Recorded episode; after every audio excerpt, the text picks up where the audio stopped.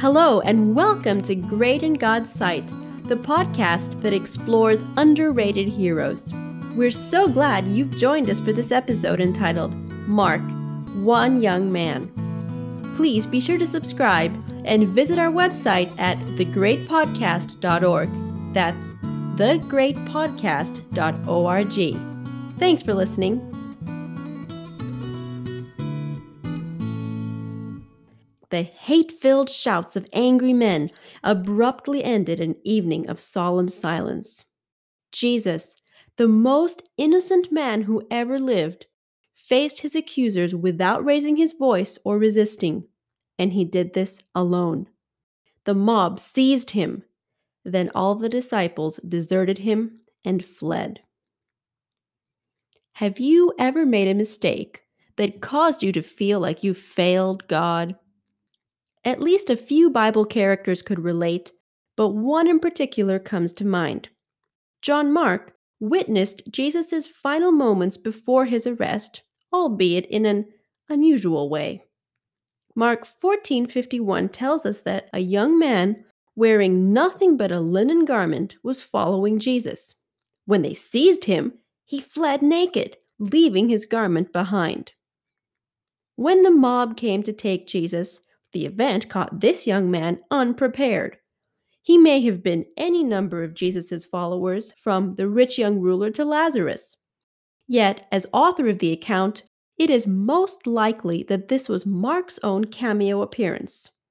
The most significant aspect was that he deserted Jesus with such haste that he escaped in nothing more than his birthday suit.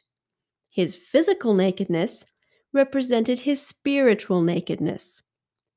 To be fair, all of Christ's disciples deserted him in those final moments, yet Mark's situation remains the most striking.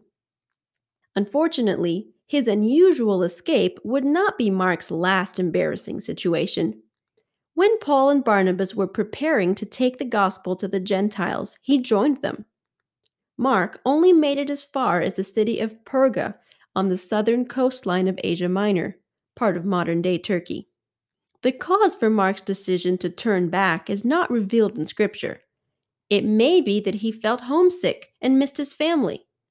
Another possibility is that he was not comfortable taking the gospel to the Gentiles.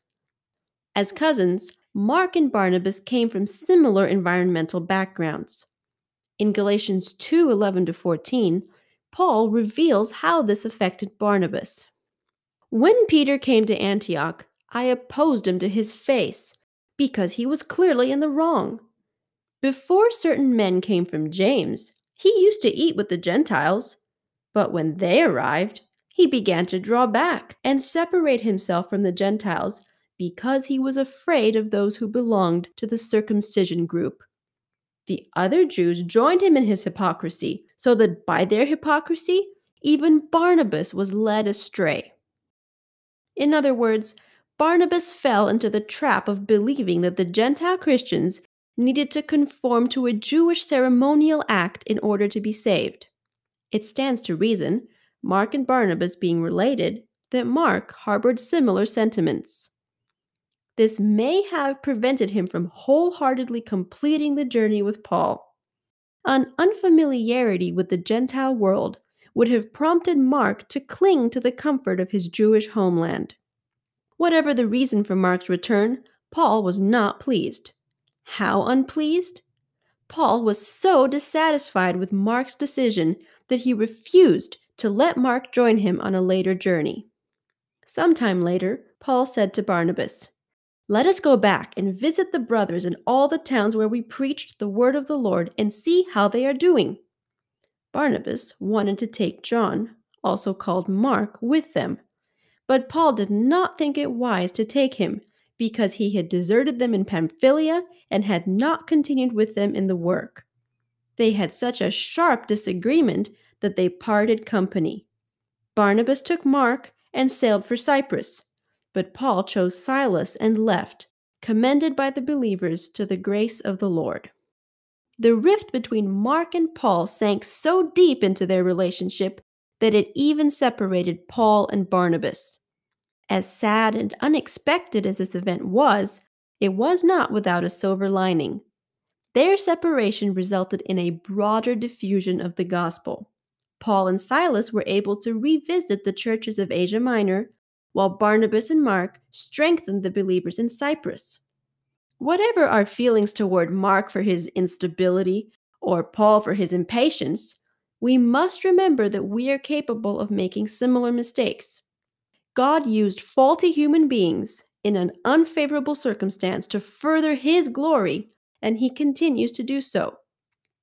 If Mark's story ended after his misunderstanding with Paul, it would lack the reconciliation and brotherly Christian unity we expect from the early church.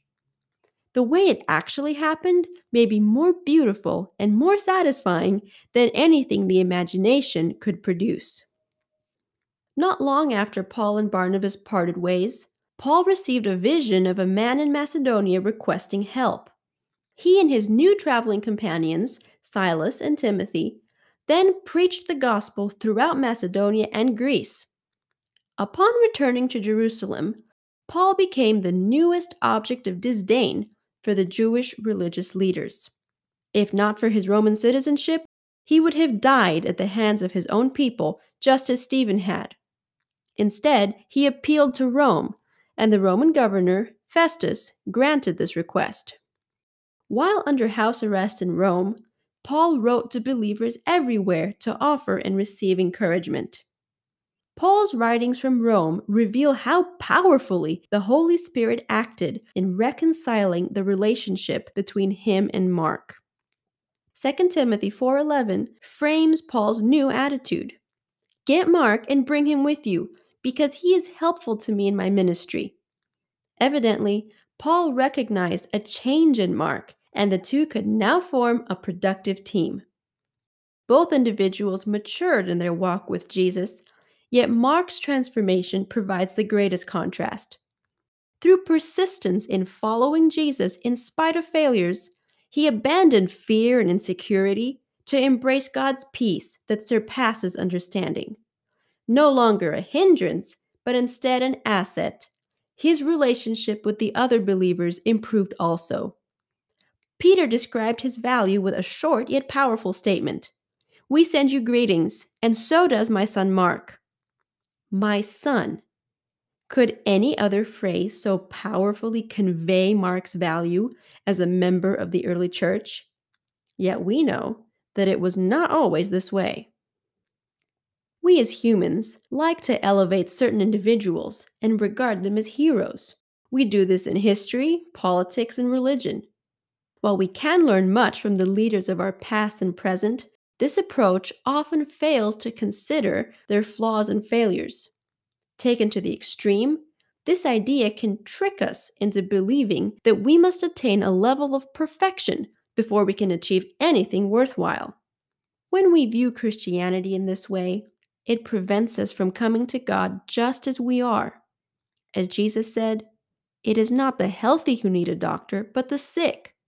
Bring your sin sick soul to Jesus now. Don't wait. The key point we learn from Mark's life is that it does not matter how you have hurt God, others, or yourself. Christ died to save sinners. During Jesus' hour of trial, Mark ran away naked. When Paul had only just begun his great missionary journey, Mark quit, leaving Paul to find different traveling companions. In the end, God did not give up on Mark, and Mark did not give up on God's love for him. God's plan of salvation has not changed. He eagerly wishes to transform your life. Will you let Him?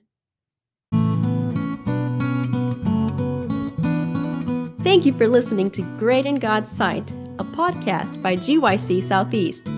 We hope you have enjoyed this adventure through time and pray it serves to deepen your relationship with God.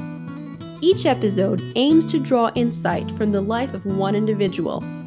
While we strive to bring you a unique perspective on each believer, we encourage you to use your God given curiosity to explore these topics for yourself. Please remember to hit the subscribe button and share this episode with your friends via text or social media. You never know who might be encouraged. Until next time, We wish you God's blessing as you seek to be great in His sight, too.